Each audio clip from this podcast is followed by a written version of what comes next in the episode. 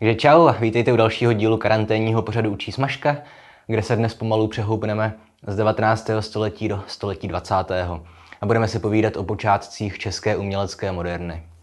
A jak to tak s podobnými termíny bývá, tak slovo moderna je děsivě zatížené a nejasné, protože výrazy moderna a modernita či modernismus různí teoretici používají v různých významech. Jo. Někdo nachází počátky moderny v polovině 19. století u Bodléra, někdo na začátku 19. století u Klajista, jo.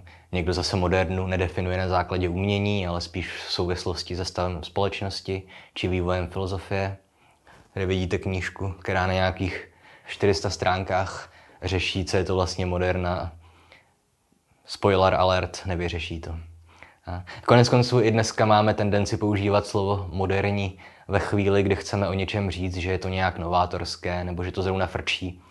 A vůbec tím neodkazujeme k nějaké umělecké nebo společenské éře.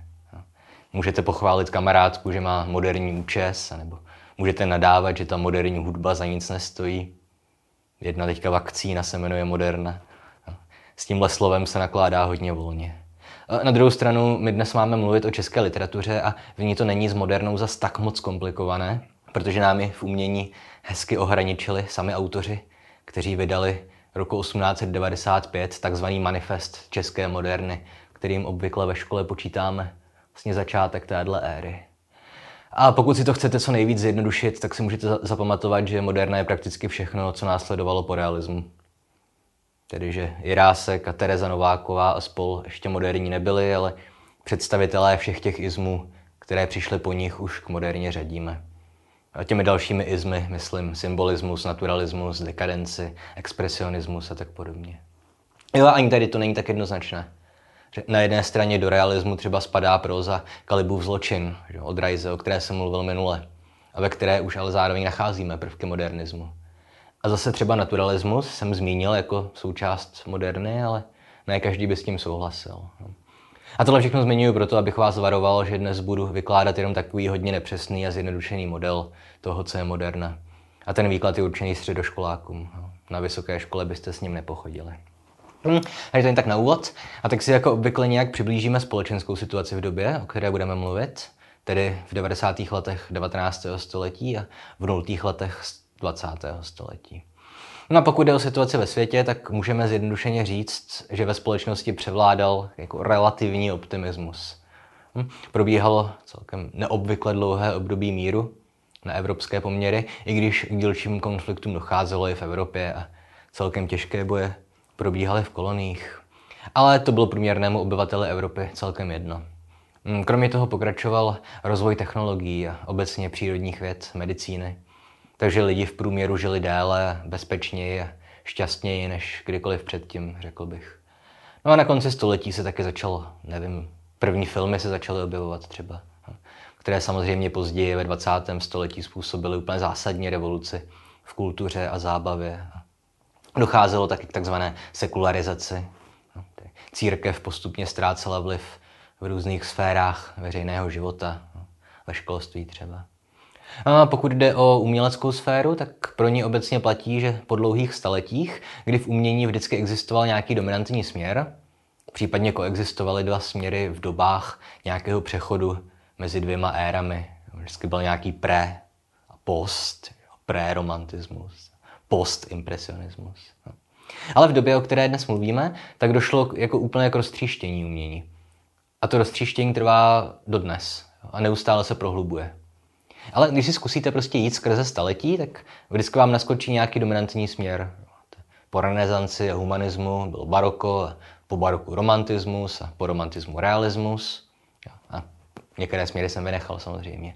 Ale najednou se ocitáme na konci 19. století a stojí vedle sebe dozvuky realismu, naturalismus, dekadence, expresionismus, symbolismus, impresionismus, spousty dalších směrů z nich některé ani pořádně nepronikly do literatury a máme je spojené skoro výhradně s výtvarným uměním. Je případ třeba že fauvismu nebo kubismu. A říkám skoro výhradně. Samozřejmě, že nějaké formy třeba že, kubismu nebo impresionismu pronikly i do literatury, i když byly výraznější ve výtvarném umění. No a čím bylo tohle roztříštění způsobené? E, v první řadě se prohluboval odpor umělců k nějakým zažitým akademickým pravidlům. Malíři a spisovatelé jo, začínali už v době romantismu a realismu popisovat třeba lidi z okraje společnosti. To se předtím nedělalo. Chudé lidi, škaredé věci, jo, nějaká mrtvá zvířata nebo mrtvé lidi, zvracející alkoholiky a popravy a nemoci, pohlavní nemoci, vraždy podobné záležitosti. A kromě toho především ve výtvarném umění se stále více ustupovalo od zobrazování reality.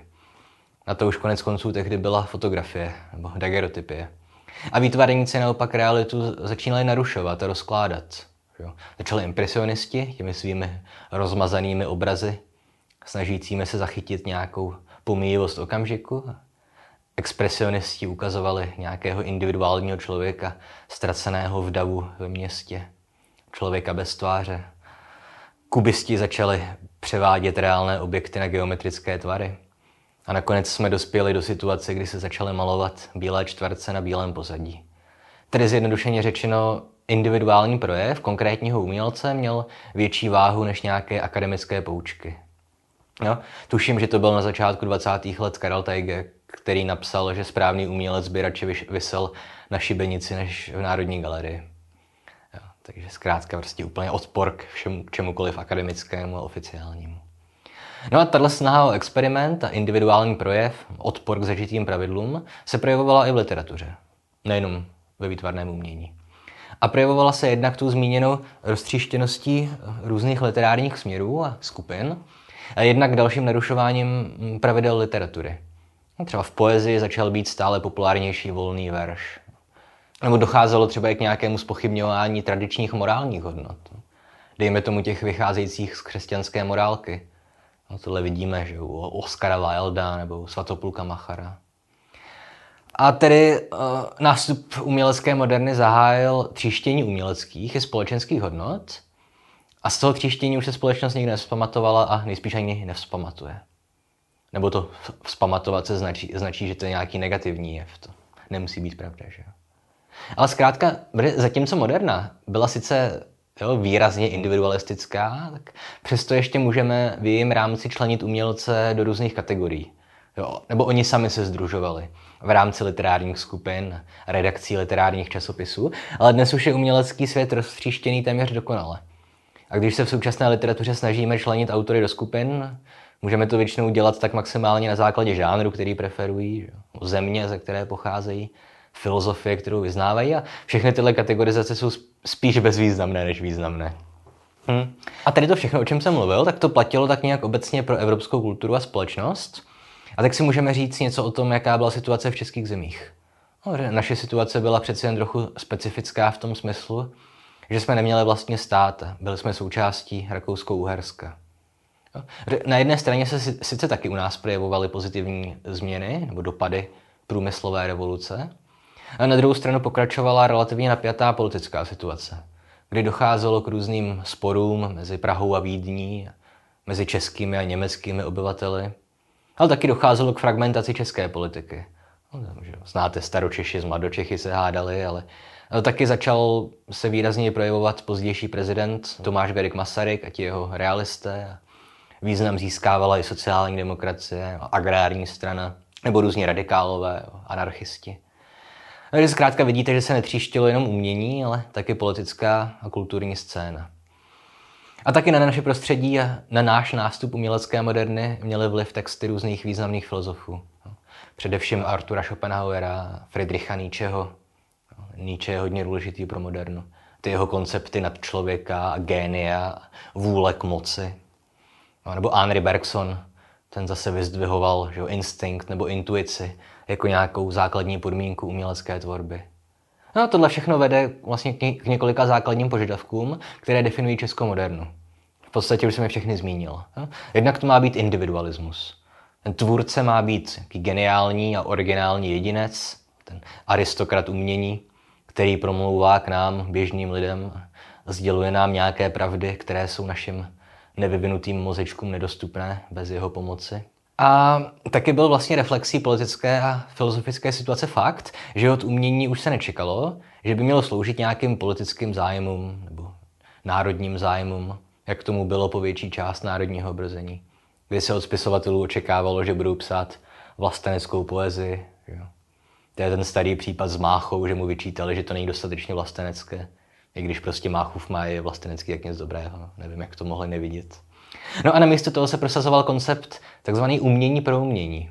Tedy, že umění nemá sloužit ničemu jinému než sobě samému a jeho tvůrci mají mít absolutní tvůrčí svobodu. Protože jinak by mohli těžko prosadit toho svého génia. To dává smysl. A mimochodem taky ten, stejně jako ten termín moderna nebo modernismus, tak to, to spojení umění pro umění je komplikovanější. Jo. On se měnil jeho význam v průběhu 20. století.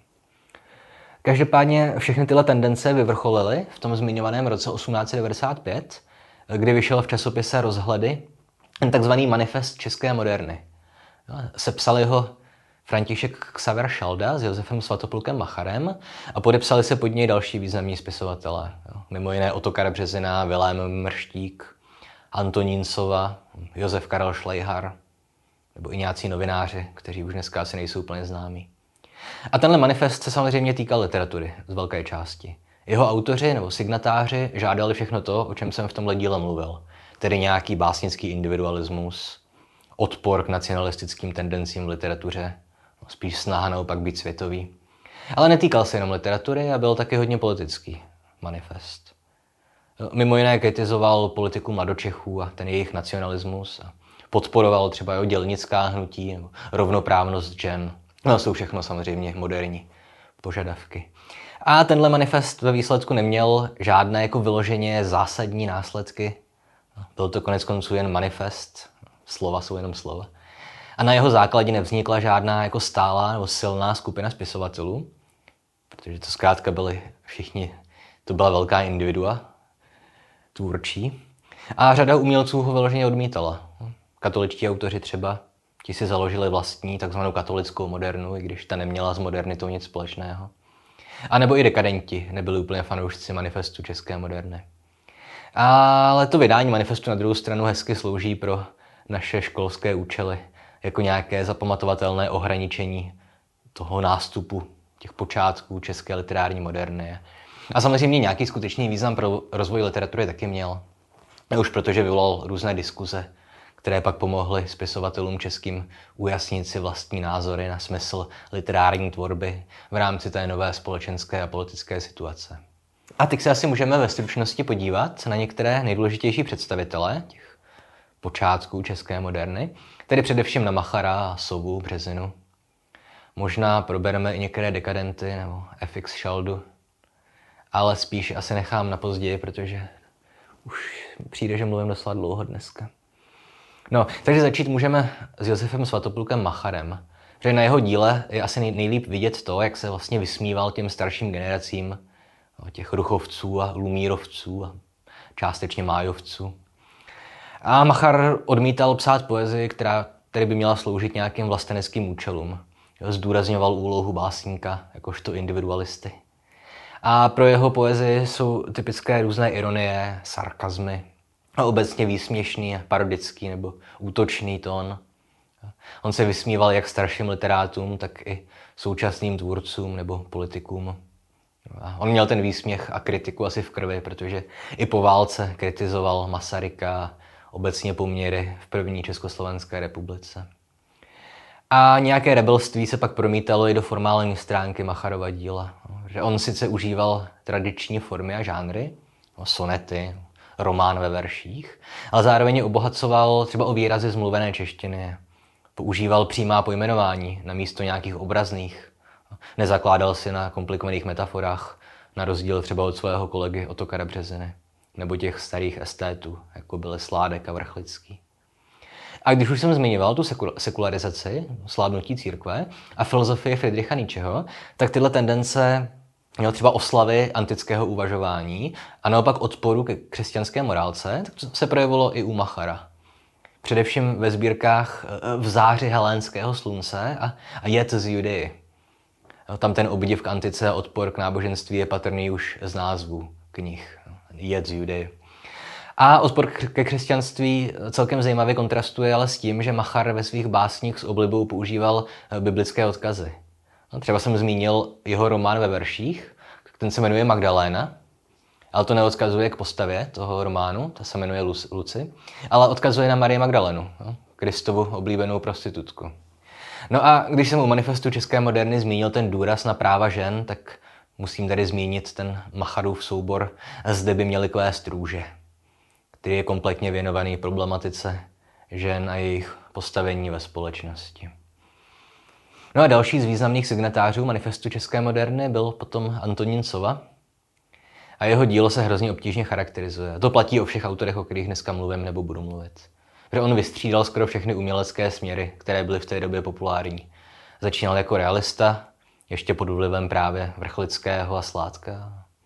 To se týká třeba jeho prvotiny, nazvané realistické sloky. Tam se k realismu hlásí dost očividně. No a další fázi jeho tvorby jsme si v české literární historii zvykli označovat jako impresionistickou. To se týká sbírek květiny intimních nálad nebo z mého kraje. Což jsou sbírky, které s výtvarným impresionismem spojuje snaha o zachycení většinou nějaké krajiny, její barevnosti a krásy, ale i nějaké pomíjivosti. A pro tyhle sbírky i další tvorbu Sovy mm, obecně platí, že je celkem pesimistická, melancholická a celkově Sova tematizuje spíš negativní stránky lidské existence. No, jako je nějaké zklamání a smutek, nebo obecně ta abstraktní hořkost života. A asi tušíte, že tyhle aspekty jeho tvorby ho částečně zbliž, přibližovaly i dekadenci. Ta se v jeho díle skutečně částečně promítá, ale, ale vrcholná fáze tvorby Sovovy je spojená se symbolismem a částečně se, se socialismem. Což ale v Sovově podání není socialismus vycházející jako, jako z Marxe, ale tak, jak se později projevoval ve tvorbě e, autorů tzv. proletářské poezie. Ale je to socialismus vycházející z křesťanských hodnot. Jo, ona se obvykle u Sovy používá ta fráze, že jeho tvorba očekává revoluci, ale, ale vedenou Ježíšem Kristem. A tahle tendence je nejvíc patrná ve sbírkách eh, Dobrodružství odvahy nebo Údolí Nového království. Tak. A třetí do partie Otokar Březina. Jeden z nejuznávanějších českých básníků vůbec. I když je to zároveň jeden z nejtěžších našich básníků. A Březinův umělecký život byl zvláštní v tom, že on žil relativně dlouho, nějakých 60 let, Narodil se 1868 a umřel 1929, ale všechna svá díla vydal v krátkém sledu. Jedná se o pětici, především o pětici básnických sbírek, no, tedy Tajemné dálky, Svítání na západě, Větry od pólu, Stavitelé chrámů a Ruce. A tyhle sbírky vyšly mezi lety 1895 až 1901, tedy zhruba každý rok jedna sbírka. Jo a pak vydal ještě v roce 1903 soubor básnických esejí Hudba pramenů, taky velice důležitý text, ale tím byla jeho básnická tvorba de facto uzavřená. A obecně jako březinová tvorba je příliš komplikovaná na to, abych je mohl nějak důkladně vyložit uh, na tomhle krátkém smažkovém formátu, ale co byste si měli pamatovat je to, že se jeho básně řadí k symbolismu, jsou taky ovlivněné tím, že Březina byl neuvěřitelně sečtělý a vzdělaný člověk. Se projevuje mimo jiné velmi obtížnou slovní zásobu, kterou užívá. A taky tím, že jsou v básních patrné vlivy filozofů a jiných básníků, především Baudelaire, Nietzscheho, Schopenhauera. A zároveň tou tvorbou velmi silně prochází vliv křesťanství. Jo, tady vidíte opět, že prostě, když mluvíme o české moderně, tak to není, nejsou jako jednotní autoři. Vlastně Machar se, se křesťanství vysmíval, Březina i Sova ho začlenovali do svých sbírek. A zkrátka tedy Březinovy básně jsou plné jako abstraktních různých termínů, navíc ještě zauzlovaných do takových obtížných metafor, které se často táhnou napříč několika verši nebo i napříč celými básněmi. A typicky užívá Březina volný verš, což v jeho době byl relativně novátorský postup. A mně je jasné, že z toho mého výkladu teďka vlastně pořád ještě nemáte ponětí, jak vlastně Březinova tvorba vypadá. Jenže jeho básně se alespoň z mého úhlu pohledu prostě vzpírají pokusům o zjednodušení nebo o nějakou školskou interpretaci. A nejde je odbít pomocí několika univerzálních věd, jak to ve škole běžně děláme u některých menších autorů. E, důležité je ale to, že Březinova tvorba byla jako zcela zásadní pro celou českou meziválečnou i, i, i novější literaturu. E, odvolávali se na ně všichni. Jak katoličtí autoři, tak i mladí komunističtí avantgardisti a Podobně jako tomu bylo v případě FX Sheldy, tak pokud něco prohlásil uh, Otakara Březina, tak se o tom prostě moc nediskutovalo. A každopádně, kdybych měl představit Březinovo dílo nějak uceleněji, tak bych na to potřeboval aspoň hodinovou epizodu a nejspíš by se mi to ani tak stejně pořádně jako nepovedlo. Protože mám prostě taky nějaké interpretační limity a nemám bohužel čas na to, abych si kvůli jedné epizodě načítal mnoha tisícové monografie věnované Březinovi. Takže pro vás jako maturanty je vážně asi nejlepší si vzít nějakou jeho sbírku a prostě tomu dát šanci. A nečekat, že porozumíte všemu, ale můžete si tak aspoň vytvořit nějaký vlastní obrázek toho, jak vypadá díl našeho možná vůbec nejuznávanějšího básníka. No a to by pro dnešek asi stačilo představitelům té první fáze české moderny. Příště se můžeme podívat na ostatní autory náležející do téhle doby, tedy na různé dekadenty, naturalisty, podobné představitele rané fáze české moderny, či pozdní fáze realismu, jakkoliv to chcete nazývat. A zdar.